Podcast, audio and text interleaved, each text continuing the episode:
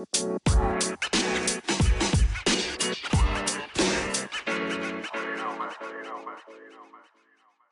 everybody, thank you so much for checking out today's episode of Coming Up in My Sneakers.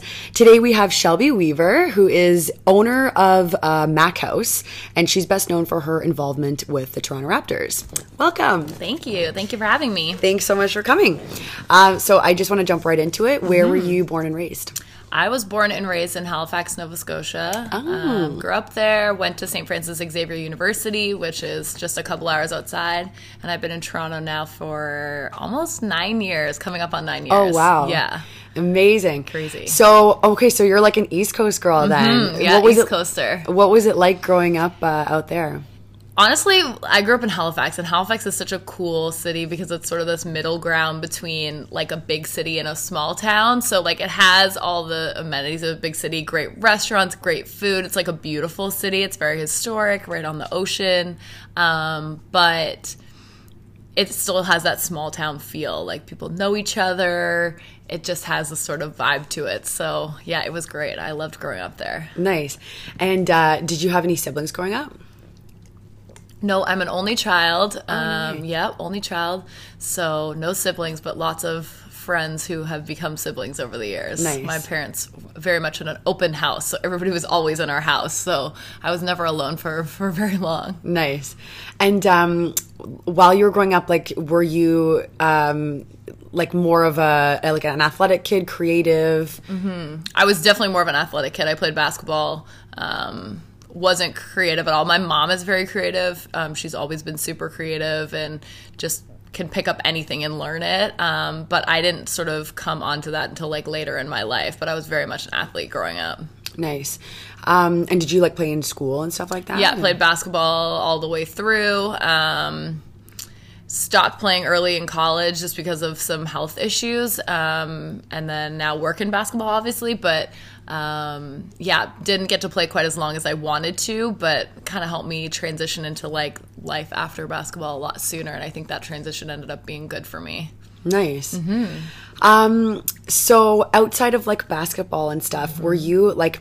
I always want to find out what type of like where was your mindset when you were growing up? Were you just like sort of focused on like playing with your friends and like playing basketball, or did you sort of start to think about what you wanted to do in life as a kid? No, I was a very like I was a worrier. I was like a very anxious kid, I think, and I worried a lot all the time and I think that worry made me um look ahead a lot further than a lot of people did. So even when I got my first jobs, different things like they always had sort of like a purpose. I didn't just like t- you know, I had my share of shitty jobs like we all did. I was a cashier at the grocery store and all those things, but a lot of my jobs had purpose like long before I was even in college. So, um I was a very driven kid. I was very disciplined. I was very, you know, had lots of friends, did lots of fun things, but I kind of always had my ducks in a row and I I was, you know, very hard worker when it came to basketball and I was training like a college kid when I was in high school. Oh, wow. And I think that was part of the reason why I burnt out a little bit early in my playing career, but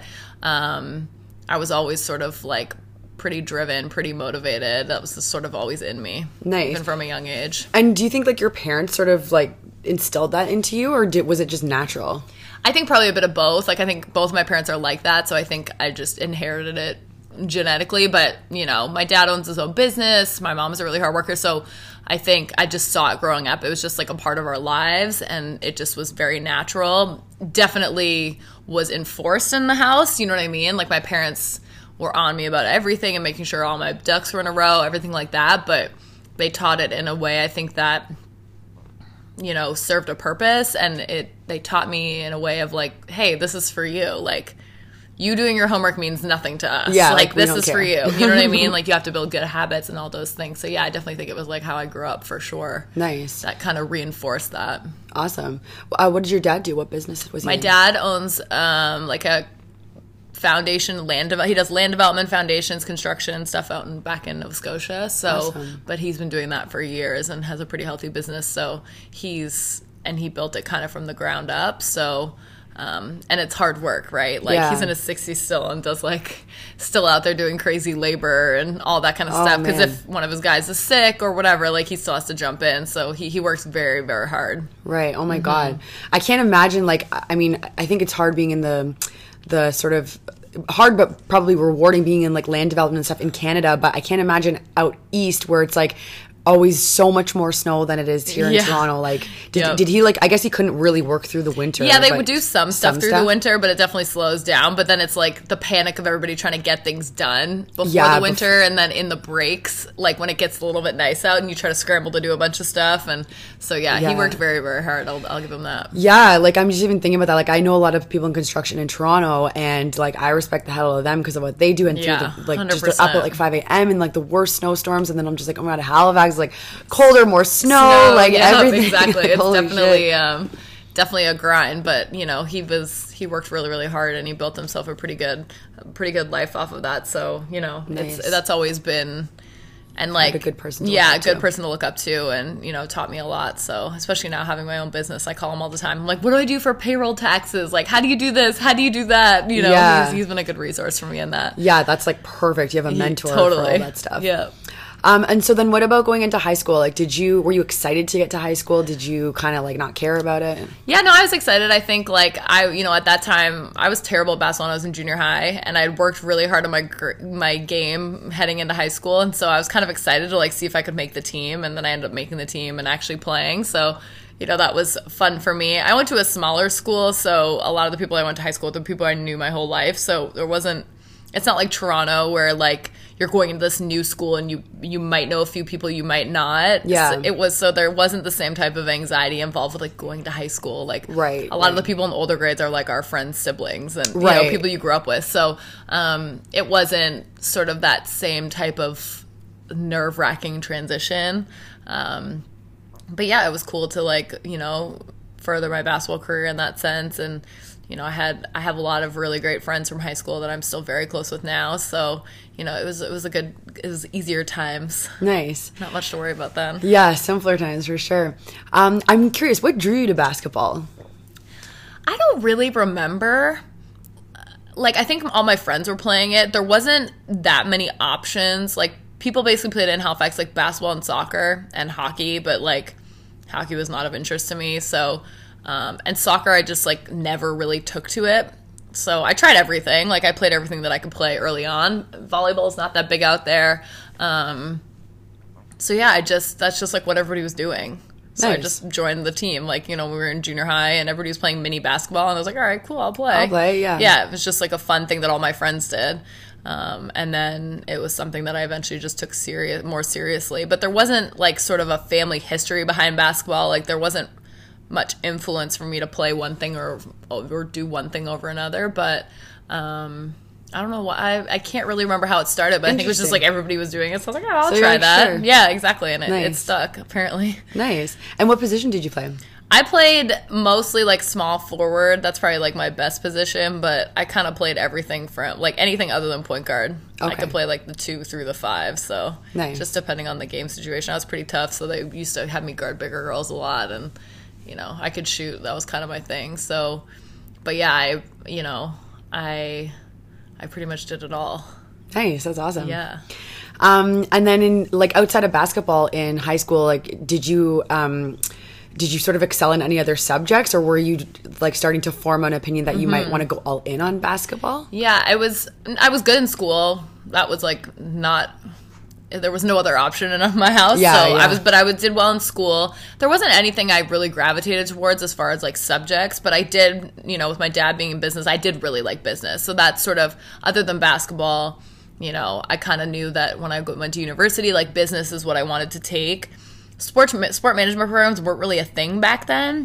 When, when did you go to university? Uh, 2007 was my first year at university, and I graduated in 2011. So Okay, the so are you- last are 10 88? years, 89, yeah. Oh, 89. Mm-hmm. Okay, so I'm li- I'm I'm actually 90, but I was like moved ahead, so I was in the grade of 89. Yeah, so, yeah, we're exactly. like literally yeah, the exact same same, age. Okay, so cool. back then, like, 10 years ago or whatever Yeah, there was sports not- programs there was there was like one or two Yeah. but it wasn't something that and i was in halifax so it's like not really something you knew much about You can just So- go to like the ACC and yeah, like, yeah. and like understand that that was an option. So It's you know, business was what I wanted to do, and and you know, and I thought, oh, I could do that sports business or music business or whatever it is. So I just thought business was like a good place to start. There wasn't anything else that really piqued my interest in the same way. Nice. So I was pretty pretty solid on what I was going to go into when I, when I was done high school. and so you're just like picking this stuff as like a, okay, I guess I'll just try it kind of thing. Like, yeah like i think uh, you know i don't re- i guess i didn't really realize until like later on in life like i've always been a very decisive person um and a very thoughtful person in the same realm so um i decide just decide things easy and i put a lot of thought into them but i also don't if that makes sense Yeah. so you know, where so many people that I know, like, kind of were spinning their wheels after high school. Like, I don't know what I want to do. I don't know what I want to do. And just sort of like living in that indecision. I never, um, I never really did that. Like, I was just like, oh, I like this. I like basketball. I like business.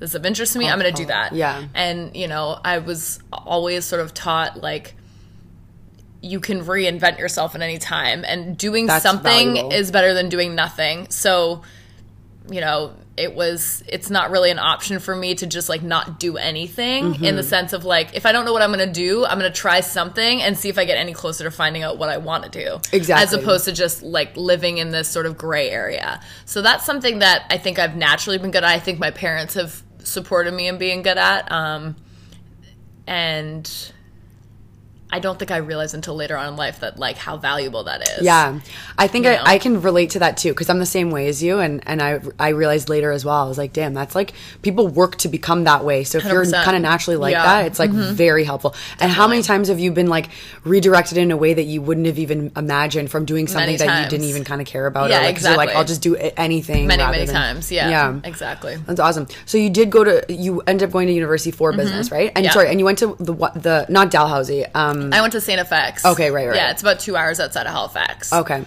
little bit of distance. Still From the- close enough from that the pair. Yeah, Yeah, from, yeah, yeah. Just from like what you just know. yeah, what you exactly. Yeah. So you lived like friends, on campus and stuff. Yep, I lived on campus, did all that stuff. Um, a lot of my friends went there because some of my friends were older, you know. So there was some familiarity there, um, but it was like still new and like a great four years there. It's a great school, um, a lot of fun. I took finance. Oh God. I know, bit of a snooze. Um, I didn't want to take accounting because that felt too specific, but some of the other programs just felt too vague. So I'm like, oh, this will be like a skill, you know, Yeah, that I can yeah. have. Um, and more knowledge it, in like an area that Yeah, you'll exactly. definitely whether personally or professionally need yeah, and it was sort of one of those things. I'm like, what's going to be harder to teach myself? Oh, you know what I mean? In the workforce, so it's like marketing. Like, yeah, there's a whole strategy, but I feel like I can learn that as I get it into it, yeah.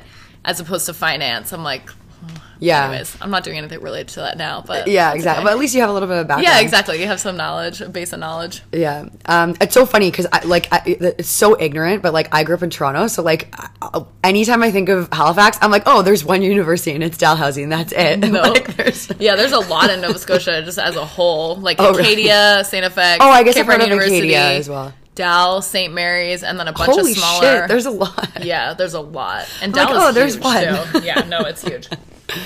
Um, that's awesome. And then you so so you continued to play basketball throughout college as well. So you were obviously good because to make a college team is hard. I didn't end up playing, but I was supposed to. But then Oh, okay. I, I got like I got sick and I couldn't really play anymore, and so I, I could have probably gone back and played. I just decided not to. I just sort of took a step back and started involving myself in other things and. What sort of other things did you do? I did like every I started coaching. I did like student leadership stuff at St. FX. Like I was on our marketing team. We did all these event stuff. You know, I just started like just branching out a little bit more. Um, and I think that actually served me pretty well because it, it sort of forced me to figure out who I was without basketball and without the identity of being like an athlete. Right. Because that's what I was my whole life. And so I think that that was valuable to do that early because then when I came to my graduation and it was time for me to leave and go off into the real world, I had much more of an idea of who I was without Yeah. that. And that that adjustment is hard. It's hard for a lot of people. Yeah. It was hard for me. And especially like I can only imagine it would definitely be harder as the older you get because you've had more years. you know. definitely. So it's kind. I guess it was like a blessing. Yeah, ultimately. for sure. Yeah, I didn't think about it at the time, but looking back now, it was for sure. It was helpful. Was it a serious illness or? So I went away um, on this Habitat for Humanity trip to Ecuador, and I came back, and I think I had some type of parasite or something, and Oh, I was just like not well for a while. I was just like couldn't do anything. Like I was, Oh, you know, work out, pass out, throw up. Like it was Oh pretty bad. Yeah. So How long just did that go on time. for? I was not well for like a good year or two. Like as far as like my oh stomach and just like not feeling well, but like getting back to I probably could have gotten back to playing at that point, but I just like I was kind of done. Yeah, yeah. Fuck, a year. That's a long time. It's a long time. And you're like totally good now. Yeah, obviously. yeah, yeah, yeah. Those things just take time. Yeah, I like, guess you know, so. it just that's Has to get out of your body and mm-hmm. stuff. Yeah, exactly. Um, interesting. So then you leave um university and like did you immediately come to Toronto? Like what was your mindset? I always love asking people this because like for me, I graduated um, you know, all of that stuff. I like finished school and I'm like, now what? Like I had no idea. Yeah, I spent like my whole fourth year sort of trying to figure out what I wanted to do, where I wanted to go. I don't do well with idle time, so I wasn't interested in just like graduating and figuring it out. That wasn't in my nature. So in my fourth year, I started emailing people, reaching out to people, just trying to figure out who I knew. Um, you know, kind of settled on the fact that I wanted to work in sports business, and the, the main place for that would just would for sure be Toronto, like in the in Canada. So, Yeah. um, came up to Toronto in my reading week, like in February, to meet with a bunch of people, try to have some coffees, and like have a little vacation too, but also you know just try to meet people and see like what there was out there. And I realized very very quickly that nobody was really going to take me seriously unless I lived here. Um, people were great; they were super nice. There was potential opportunities, but it just I had to live here. So. Um, And where were you uh reaching out to? oh, like so many different people. Like when I used to work in radio, I met a girl who worked for NBA Canada. So then, you know, one of my a girl that I played high school basketball with, her dad worked for MGD and MGD was a partner of the Raptors and he connected me with a couple Oh. people on the business side and I just was like pounding the pavement for anybody that I could meet and anybody that would meet me. Um, and from there, I cut a deal with my parents and asked, basically bribed them to support me for a month of living in Toronto, and then after to find a job in sports, and then after that, I'd just get any job to um, to pay the bills, and then you know keep trying. And then I was also going to go to George Brown, sport and event marketing in the fall. So um, I moved up. I signed a lease for May first.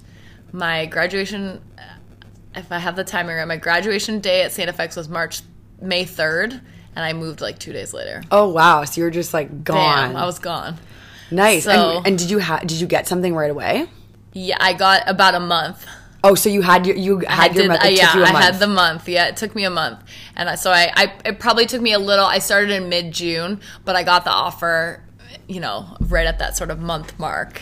Amazing. So I got lucky. yeah. And what was it? What did it end up being? So it ended up being um, an administrative assistant position at MLSE, working for a guy by the name of Dave Hopkinson, who now is like a good friend of mine um, and a mentor. As I would, I don't like that word, but a mentor for all intents and purposes. Um, as his assistant, Which is so difficult to get. So you're so like I feel like you really really I, pushed. yeah, it. I got really lucky. I got lucky. There's just like a combination of different things, and I had another potential opportunity at NBA Canada, and if that one had fallen through, I would have taken that one. But it Oh, was a contract position. Oh, okay. So, So, yeah. the girl um, that I knew at the NBA was so sweet. She let me. You know, she let me basically. She knew Dave, and she said, "You know what?" She's like, "We're gonna offer you this job, but wait and make the decision. Let's see what happens with this one." And she said, "If you don't get it, we'll hire you for this." But she's like, "I'd rather you get a full time job." Yeah. so that was really cool of her. Wow, that's very I nice. always, I'll always remember that for sure. So yeah, it um, and so I worked for him for two years. Um, moved on to work in our foundation. Um, he had this sort of thing where he would train his assistants and move them into different parts of the business. So he had had multiple assistants prior that he had moved on to like the music side and the partnership side. It was really cool. So That's I was there for two years. Yeah, he was perfect. really great, great teacher. Um, moved into the foundation side for about eight months. Moved back and worked for him for another year and a half stint, and that's how I met Masai and everybody, and moved over onto the basketball side. Um, ran our G League team for two years, Um, when When you say 905 run, like in um, in what capacity? Administrative side. I ran all the basketball operations side of the team. Okay, nice. So all the day to day stuff of you know it's different in the NBA side. You have multiple people doing that job. yeah. In the in the G League side, it's like one person. Literally, so yeah. we started the team, which was cool. And sorry, that's Raptors year. 905, yeah? mhm, Raptors 905. So um, I like helped get the team up and running. Did that for two years. We won a championship in our second season.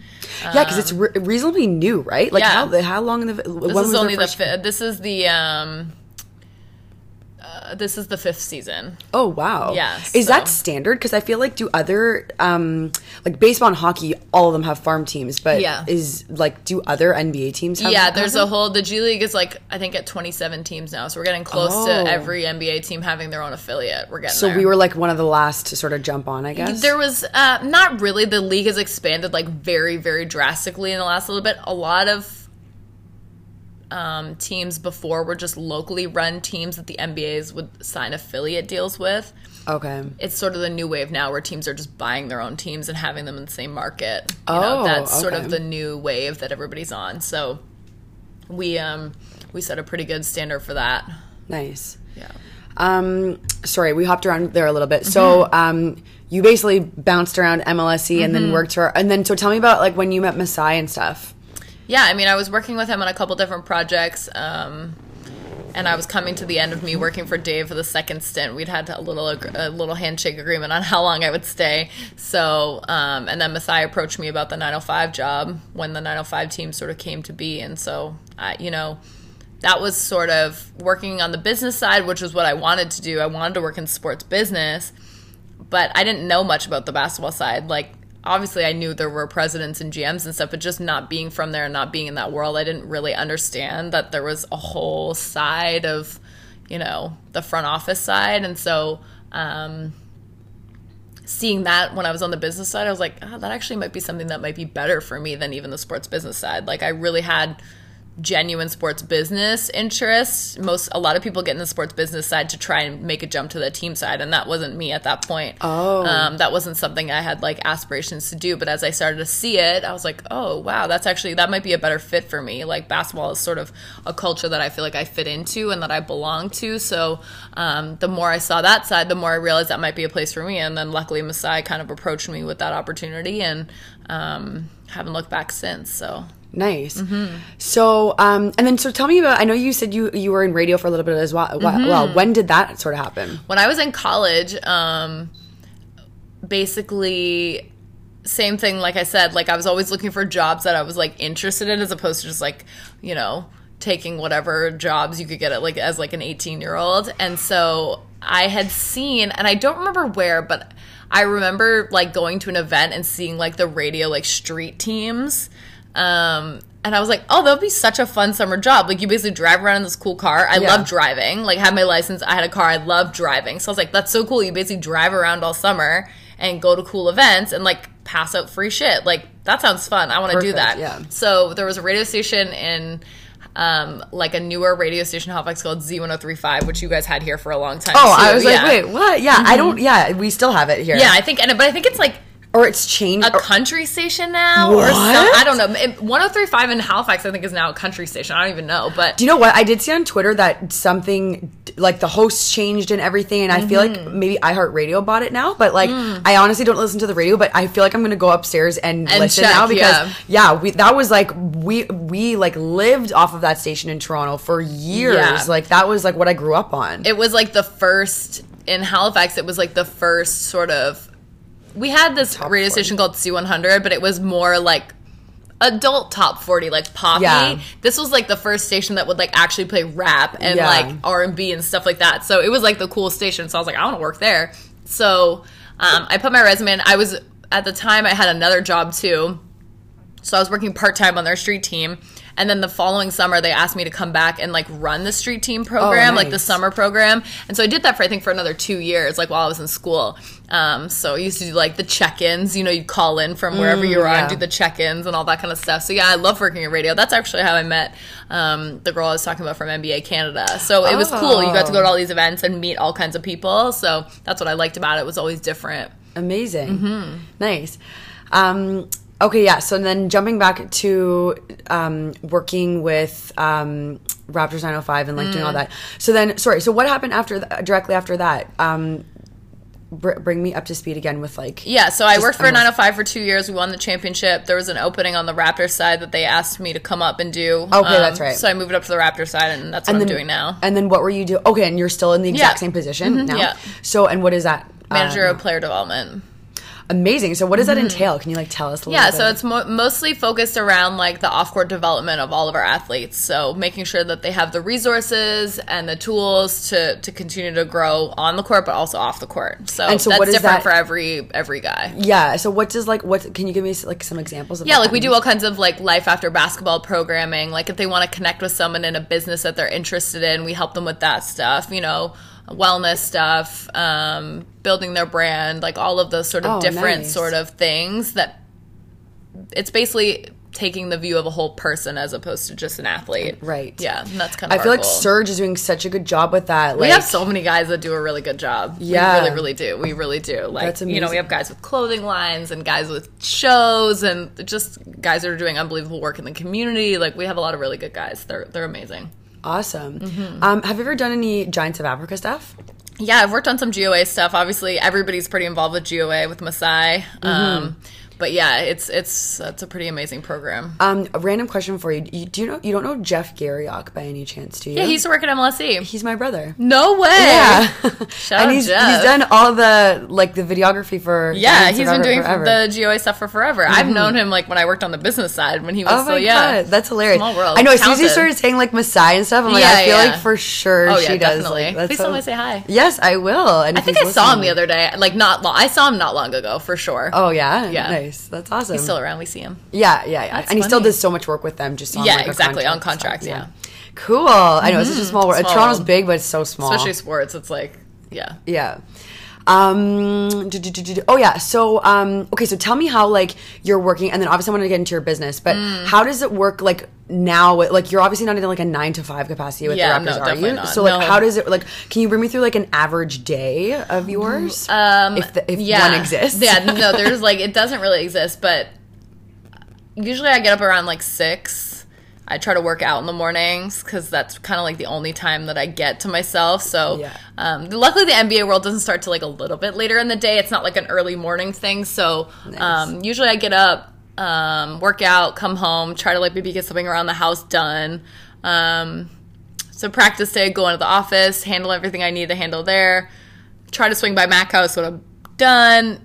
Head to a player appearance. Usually I have meetings or stuff in the evening, or we have more player stuff, or we have a game, like all of that kind of stuff. So I just try to like m- literally maximize every second of every day, which is like why I was late today because like I'm so Okay. I schedule myself so rigidly. Like if one thing goes awry, I'm like your whole day's I'm the whole off. I'm off the whole day. But um yeah, like luckily I have um a pretty amazing staff person at Mac House. Her name's Jess that kind of runs like the day to day in the studio. So I can I always know that she's got that. So a lot of the stuff I've tried to focus on like now especially now that it's up and running and it's doing well.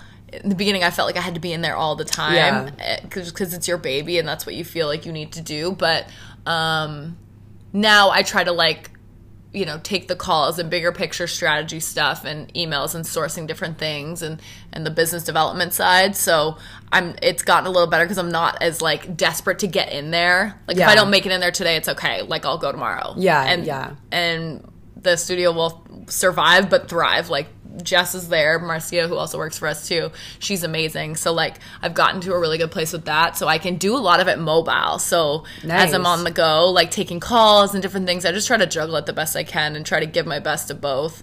Um, And does uh, like obviously MLSE knows that you have this yeah, yeah, and they were uh-huh. cool with you. Yeah, everybody it? they've been It's cool with it. Like I said, as long as you like, as long as you know you're still fulfilling your role and you're doing everything that you need to do. They don't really care. That's They've been actually really supportive. You know, That's so really good, cool, and yeah. it's I guess it's somewhat synonymous with what you do as well. So like maybe Yeah. that helps too. Mhm. Yeah, exactly. There's so many employers that would have like such a problem with that. Yeah, that. no, I'm so, nice lucky. We've had like, you know, our players come in. We have like our staff people come in. Like everybody's been like super supportive of it. It's cool. So, like I said, as long as your quality of work doesn't falter, there's not really much, you know. Yeah. There's not really much they can say, but like I said, it's not been like that. It's been they've been super supportive. It's been really cool. Sweet.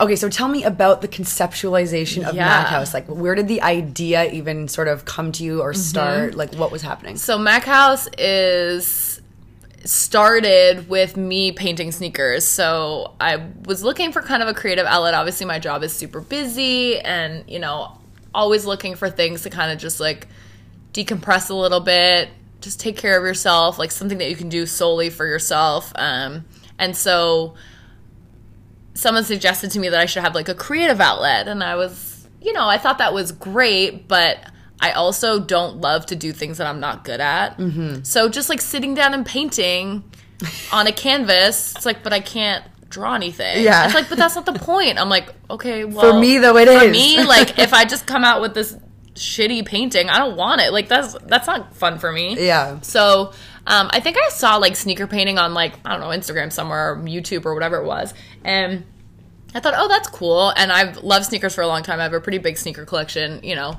sneakers have always been something I've been passionate about. Um, so I was like, oh, that's pretty cool. Like, and I love coloring books. Like, I just think coloring books are so dope. They like are. adult coloring books are like so fun And they're beautiful. super cool and i was like oh that's cool like it's kind of like coloring books for like for sneakers so i was like let me try this so i bought like two bottles of paint like it was like 10 bucks or whatever and i took an old pair of sneakers and i and i was like oh this is like really cool i'm like i'm kind of good at this like i could do this What What were the sneakers? The original ones were a pair of old, really old pair of jordan 10s that i had played in so like You didn't care. yeah, and like I just tried like it had three different types of surfaces on it. It had like a, a like a patent leather, it had a regular leather, and it had mesh. So I could kind of like try it on all the surfaces and just like see what it was like. And did you know uh, immediately what type of paint to get? So you have to like? I had I did some research and there was like this one brand, Angelus, which we use in the studio now, but it was like it was really easy. Like they made it for sneaker customization. Okay. So it's not like you have to like rig up anything. It was like all their products were made for that and they had everything. Oh, From the tone like and they had YouTube video tutorials Oh, wow. on every one of their products. It's really really cool. It's honestly they've done an amazing job with that brand and like making it really accessible. So I literally just watched a lot of YouTube videos and kind of just taught myself. And then you can go deeper as you want to go deeper, but even the step to just paint one sneaker one color is like not that hard, you Yeah. know? So taught myself, started painting sneakers for friends, for the players, people having babies, that kind of stuff. Um, didn't want it. People are like, oh, you should start charging. And I'm like, I don't want to because I don't need another job. Like, this has never been about me making money. This is about me having something that I can just do for fun with no end game. And I didn't want it to become so, uh, something else I had to do. So if a friend gave me their sneakers, like if it takes me six hours and I knock them out because I have time that day, great. If it takes me six weeks, you're not paying for them, so you're you Yeah, can wait. so you wait, yeah. yeah. So you know, but as I started doing it, people were like asking me to kind of teach them. They're like, I want to do a pair myself, but can I come to the house and like you show me how to do it? I was like, oh yeah, sure, like no problem. And then I realized like, yo, if I can teach myself, I have no artistic experience or ability per se um, i can like for sure teach other people and kind of bring the same experience and the same kind of like escape and joy that it gave me to other people i was like this could actually kind of work so that's where mac house was born That's amazing. So Yeah. when were you like, okay, I think I need to start a business doing this? so i thought up the idea at all star in charlotte last february and then mac house opened june 1st Oh my god. I'm a so were you doer. just like so I- and like did the because you talk about like how you didn't necessarily want to sell them but you would you're you'd, you're more so selling the education of it Is that- exactly yeah. and i you know it's it still hasn't taken the joy out of like painting sneakers for me Good. you know what i mean like which that happens yeah I've and and painting sneakers is honestly very time consuming like you that's all you can do like i can run a business on the move you know what i mean like Yeah. i can answer emails calls as i'm running from one thing to the other like you if you're painting sneakers you're sitting down and painting sneakers. And i'll be completely honest like there to me there are two levels of like customization. There are like people who do art on sneakers. Like you'll see a pair of vans that's like the most detailed drawing of the avengers you've like a ever tattoo, seen. yeah. like and those customs and those items are sold for a premium because it's art. Like people are Yeah. spending like a hundred hours on one pair of shoes. You know what i mean? So Mm-hmm. i- it's it's understandable and i was never that like i was more switching colorways color for people blocking, like i can't draw like i can't draw a good smiley face on your shoe, let alone, you know what I mean? So I never, not that I didn't feel like my art was like worthy of selling, but it was just, there are people out there selling their work who have put in years and years of experience. For me, it was just about like the process, and I wanted to like share that process with other people. It was never about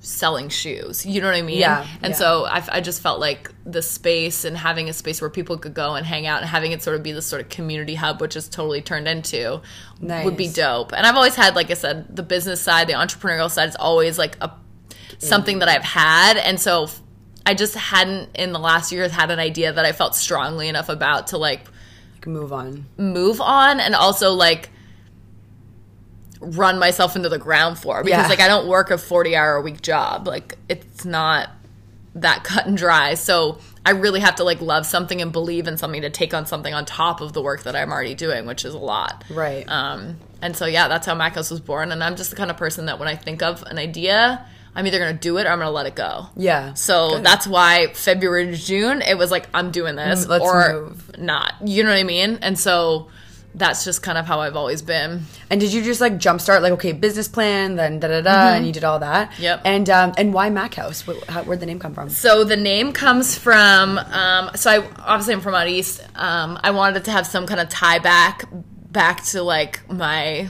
childhood or where I'm from. Um, I wanted it to have a very specific feel. East Coast is very like doors open, everybody hanging out, you know, doors always open kind of vibe. Um, and I really, really wanted Mac House to like emulate that. So I started thinking of like, what are some things that I used to do growing up or like that are that have been significant to me and my life in the East Coast. And one thing that we used to do is we used to fish mackerel Oh. off the dock of the the. It was a piece of land at the time. It's now where my dad lives. Um, and like I did that a million times with a lot of different people in my family, my friends. So mackerel, aka Mac House. Ah. There's lots of other like things you could have related to, but that sounded cool too. So It- yeah. it's a good it's a good middle ground. No, and I like the backstory, and it's a very nice, clear, concise, like Mac House. Like it's very like strong Yeah. and just like Yeah, it's exactly. obviously The some- sound was important to me. Like I think it very much is. I think people sometimes don't put enough emphasis on on that, and also even with like you know social media and things like that. Like if it's too much, Mm-hmm. Yeah. uh, like even um that fucking um like Ebates thing that's like now Rakuten. Like when I hear, see that commercial, I'm like, get this off because it's why did you choose such a complicated name? Yeah, and now you're like- making a joke out of and it, now but making- it's like, also complicated. I, I never want to shop there ever because it pisses me off. I know it's so interesting, and yeah, like the sound. Like I had other names, but like they didn't roll off the tongue in the same way. Yeah. And the house part was important to me. Like I, I thought about lab for a while. Like lab was kind of the word that I was like really drawn to, and then the more I said it and the more I mulled it over, it felt very like sterile to me, and I Yeah. didn't want Mac House to be that. Yeah. So um, house is kind of like very much an you know people in the East Coast, and the the one main difference that I think I've noticed um, that I've noticed since I've moved here is like out east people open up their homes a lot more freely like i've had friends here it's like i've known them for like four years before i ever saw the inside of their house Yeah. in halifax like you could meet someone once and invite them to your house, House, like, the, next, day. yeah. so how the word house and the concept of home was like really important to me because it's just important to like how i was raised and like the environment that i was raised in nice. Mm-hmm. Yeah, I love it. It's a great name. thank you Um, so people for, for sorry for people who are just hearing about Mac House for the first time ever on this podcast. Mm. Yes. What is like like I want you to sort of tell us about exactly what it is and like Yeah. Mm-hmm. what would someone experience? Um, sort of like from step one and onward, if you can tell us. So Mac House is a self-service sneaker customization studio where anybody of any artistic ability can bring their own pair of shoes in and create their own one-of-one masterpiece. And so um, you're the one doing the customizing, but we're there to guide you through all the steps and kind of give you the tips and tricks along the way. So we run sessions every day, um, three a day from Monday to Saturday, 12, 3, and 6 o'clock, and then 12 and 3 on Sundays. Um, so what you can kind of expect when you come in is you bring your shoes in, you'll have a person, a designated person who's trained and everything. Usually it's Jess or Marcia, or sometimes myself if I decide to like moonlight once in a while. Um, and they're going to basically walk you through the entire process. So the first process is always the prepping. You know, you have to strip the factory finish off the shoe because then anything you lay down will actually stay, and then we reseal it all afterwards for Oh, you. nice. So the prepping start, the prepping um, start is like really important. And then from there, we have the entire collection of Angelus paints, which are like literally every color under the rainbow. And also, Um, they have a ton of collector's edition paints that are like color matched to some of the most like iconic releases. So like the shattered backboards, the shadow grays, Oh. the infrared Nike pink color that was like crazy popular in like the early Oh, wow. 2010s. Um, you know, Tour yellow, Jordan color. Like there's just some really, really dope ones. And then all the paint's mixable. So if you just don't see what you want, which is like kind of hard because there's every Everything. color. There's like 80 colors, I think. Like it's Wow. amazing. You can mix them. So if like one's just like a little dark, you could just lighten it up, you know, whatever you want to do. Um, so that takes like the most time just because the paint takes a few coats to go on. But when you, once you get it on, um, it really like looks like it was made that way. Like it's pretty dope how Wow. like how well the paint goes on. And then from there we have like a full deconstruction reconstruction station. So Air Force Ones you can take off the swoosh, paint it, lay it down Oh. elsewhere. We have studding, we have extra fabric for people who are like really creative. Um, Laces? Yep. So that's like kind of like our last step. So then from there, we have a print gun with these really cool logos in it. So you can do the print gun right on the shoe. Um, and then from there, we'll seal the whole shoe. That's always the, the last step. Um, and then we have lace locks in a million different colors, um, neons, metallics, all that stuff. We have a huge selection of laces and lace aglets, like the tips, the metal Okay. tips. And so that is like when you're fully done, you can grab a new pair of laces, grab a new fresh pair of lace locks and lace aglets and kind of like bring your whole design together. And then of course we have like a ring light and a photo box and all those things for Oh, nice. because you got to capture it for the gram. So Yeah, yeah, that's the experience. Um, it's always going to be sort of a fun experience. We're always playing music in the studio. Um, it's meant to be just like a dope place for people to come together. Some people talk, some people don't, but you know the the person um, leading the session is always going to make an environment that sort of everybody can function in. Um, but yeah, it's it's super fun. That's it's just like has a dope atmosphere. We're at Stacked Market, um, so we're in a shipping container. Yes, which so, is which is also super cool. so yeah, cool. and Stacked itself is just like really awesome. You go grab a beer afterwards or food or you know, there's just lots around That's a, a perfect spot for uh, that type of business. It- it's such yeah, a hub for that. It like- really, really is. We've had a lot of success there, and uh, yeah, I can't see us leaving there anytime soon. So, but yeah, that's kind of like the Mac experience. And then we also have been doing a lot of pop ups. Oh, like nice. pop ups at other locations. We have like a fast Mac pop up that we do at parties, like which is more of a fast custom with like lace locks, laces. Like you know, if you're Yeah. at like a function. Um, but yeah, it's been crazy. Like it's just it's going in a direction that I could have never imagined, and like very quickly. Yeah, it's been really cool. Well, it's such like a it's such a a world collide of two industries that have been somewhat like underground for so many years. Like Yep. sneaker collectors and sneaker culture has been so sub for so long which i don't know 100%. why. Mm-hmm. And same with like diy and like thrift even and just like that whole mm-hmm. like customization thing. Yep. like so, so like to mash those together in this time like you literally hit the jackpot with like your timing your concept like mm-hmm. everything. People are exactly are wanting like i can't tell you how many brands i've talked to recently where like well, I'm sure you're seeing this everywhere. Like every day, a new big box store is closing because they just can't Yeah. get people in there anymore. Yeah. And the stores that are opening are like stores that you've never seen. Like maybe there's a bit of merch, but it's more an experience. There's, like you said, there's like a photo booth Oh or like gosh, there's an yes. activity because like Yep. that's what you you need to get people out. Otherwise, they're just gonna buy your shit online. Buy Why would online. you go and that's totally like it's totally it right so and i just totally believe that in in an era of like mass production and mass capitalism all these different things people are looking for two things like connection and experience and like individuality like you don't want what everybody else has Yeah. so even if you take a all white air force and you add like a dope colored swoosh which is like a really simple simple process people are still gonna be like yo what are those and Yeah. it's like nah bro you can't get these like Yeah. you know so there's just like this people just want to do things and want to experience things and want to do it themselves like gone to the like you said if you're if you're just gonna like buy something that everybody else is you're just gonna buy it online. Yeah, you're not you know? so yeah and- the boutique experience like is kind of reviving. Like we went through this weird sort of stage of like big box stores being everything and it like shutting down a lot of small businesses and i totally think the small to medium sized business is like back on the where it's at. yeah yeah, where it's at now. So long as they are adjusting and including that sort of like exactly. experience. Yeah exactly. Like yeah your product has to be good. Your shopping experience has to be good. All of those things. Yeah. but it's and that you can kind of create easier in a small to medium sized business. So i think like you're gonna i totally agree. I think that's where the industry is going. Yeah. and i think people just like you know things are getting expensive. And if you're Yeah, gonna spend money too. on stuff you want like you want the whole experience like we went my boyfriend and i went couch shopping the other day and we went to like five different places. And like there was good stuff at everyone, but we had a girl at a place that we went who was so helpful. She was just like she went up totally above and beyond. Like we're probably gonna go back and buy it from there. Yeah. Because the experience and like how she explained everything to us and how helpful she was. You just like, feel good. You feel good about it. You're like, no, like I'm way more inclined to buy there than I'm gonna be to just buy from someone else who like barely grunted at me when I was in the store. yeah, You yeah. know what I mean? No, totally.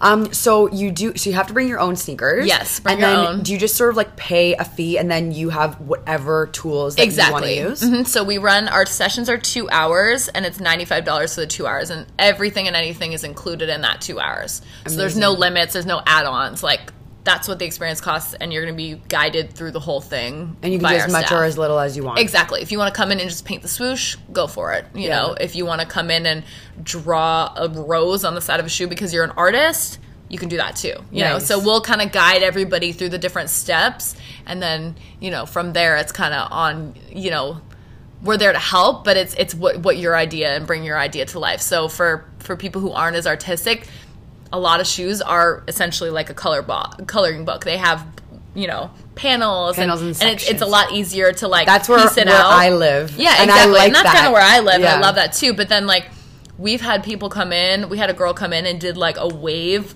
on one side of the shoe and a cherry blossom on the other, and she was like an exceptional artist. So you know, there's just like it can be anything you want it to be, which is super cool. Which is yeah, which I think and there's no ultimate. limits. You know, you're not going to be charged extra for laces or anything like that. Like that's the fee, and that's that includes everything in the experience. Nice. Yeah. Mm-hmm. Amazing. Um, what players have you co- had come in? We had the 76ers in like a week or two Oh, ago. really? Yeah, we have a couple more coming in this Sunday. We've had guy like different guys come in at different times, like you know, so it's pretty it's pretty cool. Like they're um they get a little lazy though. They like when I do them for them. they're spoiled, but yeah, no, they're it's cool. It's cool to see. Um, it's just cool to see people like in different elements. So like having the 76ers guys in the other day was really neat. Like just seeing them out of their element and doing something different. like and a couple of the guys were like really good. Wow. Like they Who's clearly in, had in particular? Can you name names? they were all good, honestly. Like everybody had their own kind of like flair, but it was like it was really cool. Like Jonah Bolden did a really dope pair. Like it's on our Instagram. Like Oh, nice. really, cool. just really cool. Like these guys are like you know basketball players first, but a lot of them are really creative, really into fashion, really into color blocking, really into art. Like they just have all these other interests, so it's cool to see it all kind of come out Yeah. in different ways. I always love that. I love that about my job, so it's cool to like kind of marry those two together. Totally. And I was just going to say, like, it, it is interesting to be able to sort of nourish, because I think traditionally in like professional um, athletics, whatever Mm. your sport, you know, um, it was like, yeah, have your hobbies and stuff, but like, you know, do it later, do it at another time. Yeah. And usually it would have probably nothing to do with what you actually did professionally. But Mm-hmm. like, this is really even extra interesting because sneakers are so synonymous with basketball. Basketball culture, like, yeah. so it's just like so hand in hand. It's so For like, sure. it, it- I, yeah, it's just a really amazing um, concept, and I haven't been, but I really want to come. Please come. Yes, we'd love to have you. It's uh, like I, I've seen a bit on Instagram and online, and stuff, and I'm like, this is that's why I wanted to have you on here so badly. I'm like, this is Yeah. the coolest fucking idea. I'm so happy that Thank someone is you. doing it. Um, yeah, and I love it. So I want to ask you, like, uh, where I know it's kind of like just tumbling Mm-hmm. where and getting a life of its own, but where where do you sort of what do you have planned for it this year? Yeah, I think like this year I'm just trying to figure out like what normal is for Mac House. You know, like Yeah, the first yeah. 6 months are so like, you know, just predictions you make about the business are just like straight up wrong. Like I thought January was going to be dead and it was like one of our busiest months Oh, wow. so far and I was like, "What? Like what's busy in January? Like what is happening Yeah, here?" like the gym. That's it. Yeah, and I was like, I don't know if we just like hit on a couple articles at the right time, and it just I'm not sure, but And sorry, you opened May of 19? June of 19. Oh, Ju- okay, so you're not even a year old yet. No, yeah, we're Okay. like seven months in.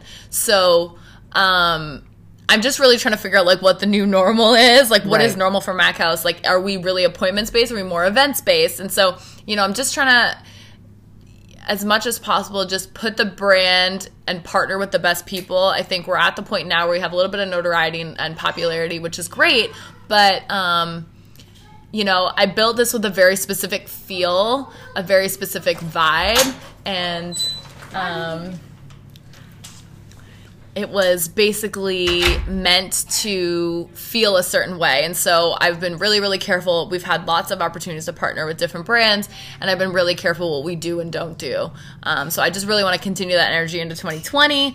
Um, I really want to um, just partner with brands that you know are aspirational brands, brands that fit our vibe, that Yeah. you know that just sort of come with the same set of values that we have, um, and What just would keep be- it growing. You yeah. know. Sorry, sorry to interrupt. What would be like a dream brand this year for you to work with? You know, it's kind of crazy. Like, I feel like we've worked with a lot already. Which which ones have you worked with? We've done like we've done stuff with Nike, Adidas, Reebok, um, Puma. We've you know we have something coming up this month that I can't really talk about yet, but it's really cool. Like we're just in all these different spaces, and but I think. Um, you know, I think we've done a good job of like making sure all those partnerships are like authentic and they've been really great. I mean, like obviously the ultimate dream would like I would love for Mac House to have a shoe someday. You know what I mean? Like Yeah, its own shoe. That'd be yeah. dope. Um, so you know, just keeping. I, I'm a very um, structured person, and like when I get something in my head, it's hard for me to get out. So I'm, I'm really making my best efforts to just keep pushing the business forward, but not getting too stuck in what I see for Mac House because I want it to kind of tell me. Um, and if I get something in my head, I don't want to be too rigid in that. So I'm just kind of like letting it flow and seeing where where it goes. But you know, I'd love to open up another location in another city and like expand that way. I think that would be the most organic next step. But I, you know, there's no immediate plans for that. But that's kind of what I envision. Nice. And that's really good, I think, too, that you're saying that. Um, I think that's a really good outlook to just be like, you know, let it tell you versus trying to like force it a certain Mm-hmm. Yeah. way. Cause like, I, I don't know, any business, like any successful business or brand owner that I've ever listened to speak has kind of all done that. They're like, Yeah. I don't know, like I just was following it. Yep. And Yeah, you you let it have have to. Mm-hmm. its own life and stuff. So that's awesome. I know. I like even there was times when like when I first started I'm like, I'm gonna do this for seven months, six, seven months, whatever our lease is, but like maybe this is actually more of like an event mobile business. Yeah. Like maybe it doesn't need a standalone space. Like maybe we take this experience and just move it around and like there's definitely an appetite for that and we do that, but there's an appetite for the studio. You know what I Yeah, mean? So yeah. we do both. So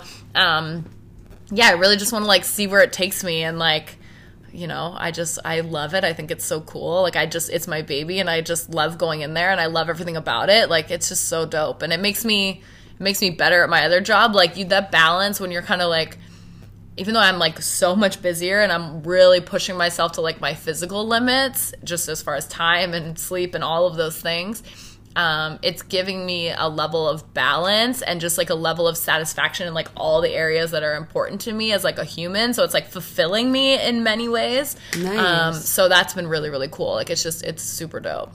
That's amazing. I'm so happy to hear. I can't Mm-hmm. Yeah. wait to come check it out. I know. I would love to have you in. Thanks. Um, okay, so before I let you go, uh, tell me Mm-hmm. about your sneakers that you brought today. Yeah, so I brought today the A Ma Maniére Air Force Ones hand wash cold. They just came out, I think, two months ago.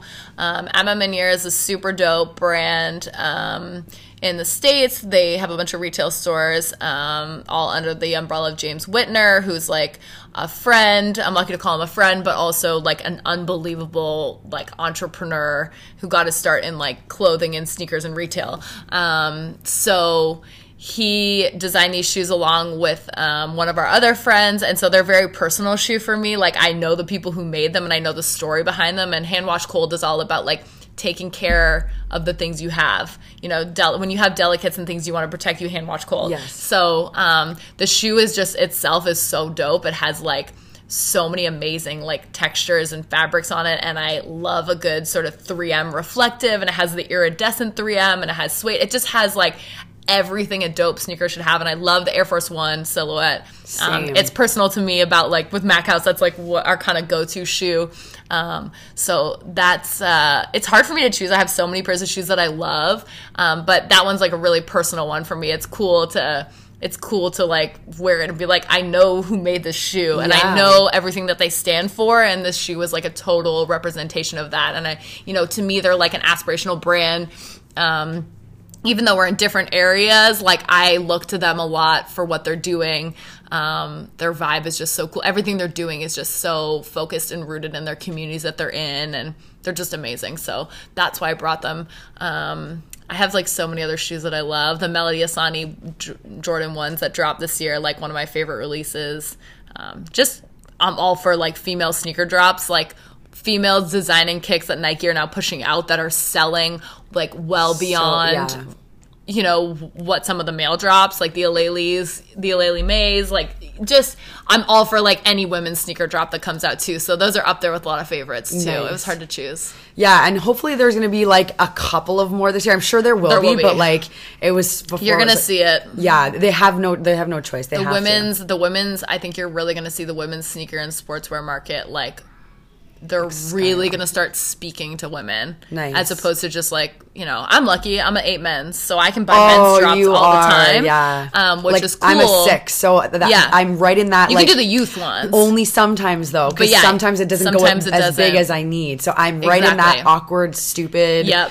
And like, yeah, I'm so sick of being like, oh, well, I was seven and a half women's, but like usually six in men's, but sometimes six and a half, or sometimes or like Yeah. whatever. And I'm always trying to like mold around. I know. like- I think you're just going to see the women's sportswear and sneaker market like become marketed to us. yeah. You know, like I think it's going to speak to us a lot more and they're going to have way more drops that are just women's drops. Like some of the sneakers that I get the most compliments on, people are like, "Yo, where'd you get those?" Like the NBA guys are like, "Yo, what are those?" I'm like, "No, they only came out of women's." Yeah, You know, yeah. like some of the best colorways and some of the best drops are women's drops. It's true. I think you're so right. And you know what? Honestly, I don't know if anyone else has had this idea, but maybe not. Possibly you've heard it here 1st Mm-hmm. But I think we should just like completely scrap sizes in general and just go by centimeters or inches for your foot. Like That's smart. and like make it completely unisex, That's whatever. really like smart. how many centimeters is your foot? Then you know it's the same in every country. It's just numbers. Yeah, that would be have to do practical. conversions, right? Like There's a lot of things like that in the world that you're like, there must be an easier way to do this. There has to be, and then that way you don't even have to do like women's, men's, or whatever. It's just like here, it comes in these different, you know. Anyway, if anyone does that, please, uh, Please give us the credit. give me exactly. or not us. You. Yeah, no, you, you keep me on it, on it too. I'm down for sure. Um, okay, and then just uh, Mm-hmm. you've given so much advice already, uh, but if you could just sort of choose like one really pinnacle piece of advice for somebody sort of walking similar paths to yours, uh, Mm-hmm. what would you tell them? I would say two things. The first one is just start. Like whatever idea you have or whatever thing you're thinking about, just start. Like put it out in the universe and just start it. Um, and two, the other thing would just be yourself. Like it seems so corny, but I really truly believe that um, like moving through this world, being yourself is like the best way to bring good things into your life. Um, and actually let me call three things. That's the first two. And the three is like always reach back. Like mentorship um, community work bringing up the next generation whether it be females underprivileged youth all of those different things. Like that is vastly vastly important. And so even if you don't feel like you're exactly where you want to be there's always something you can do for like the next generation or the next group of people coming up and so those are sort of the three things that i would say like are just going to serve you in the long run True, amazing. Um, that's it. Thank you so so much. for um, having me. You guys can all follow uh, Shelby on. She's got two Instagrams. So hers is at Shelby L Weaver. So it's S H E L B Y L W E A V E R, and then also at Mac House. Um, it's just at M A C K H O U S E I N C. Um, you guys can follow the podcast, obviously, at Coming Up in My Sneakers. And if you guys are listening on Apple Podcasts and you like the podcast, feel free to leave it a five star review. That would be amazing. Um, otherwise, that's it. Have a great week, guys, and don't get caught wearing dirty sneakers.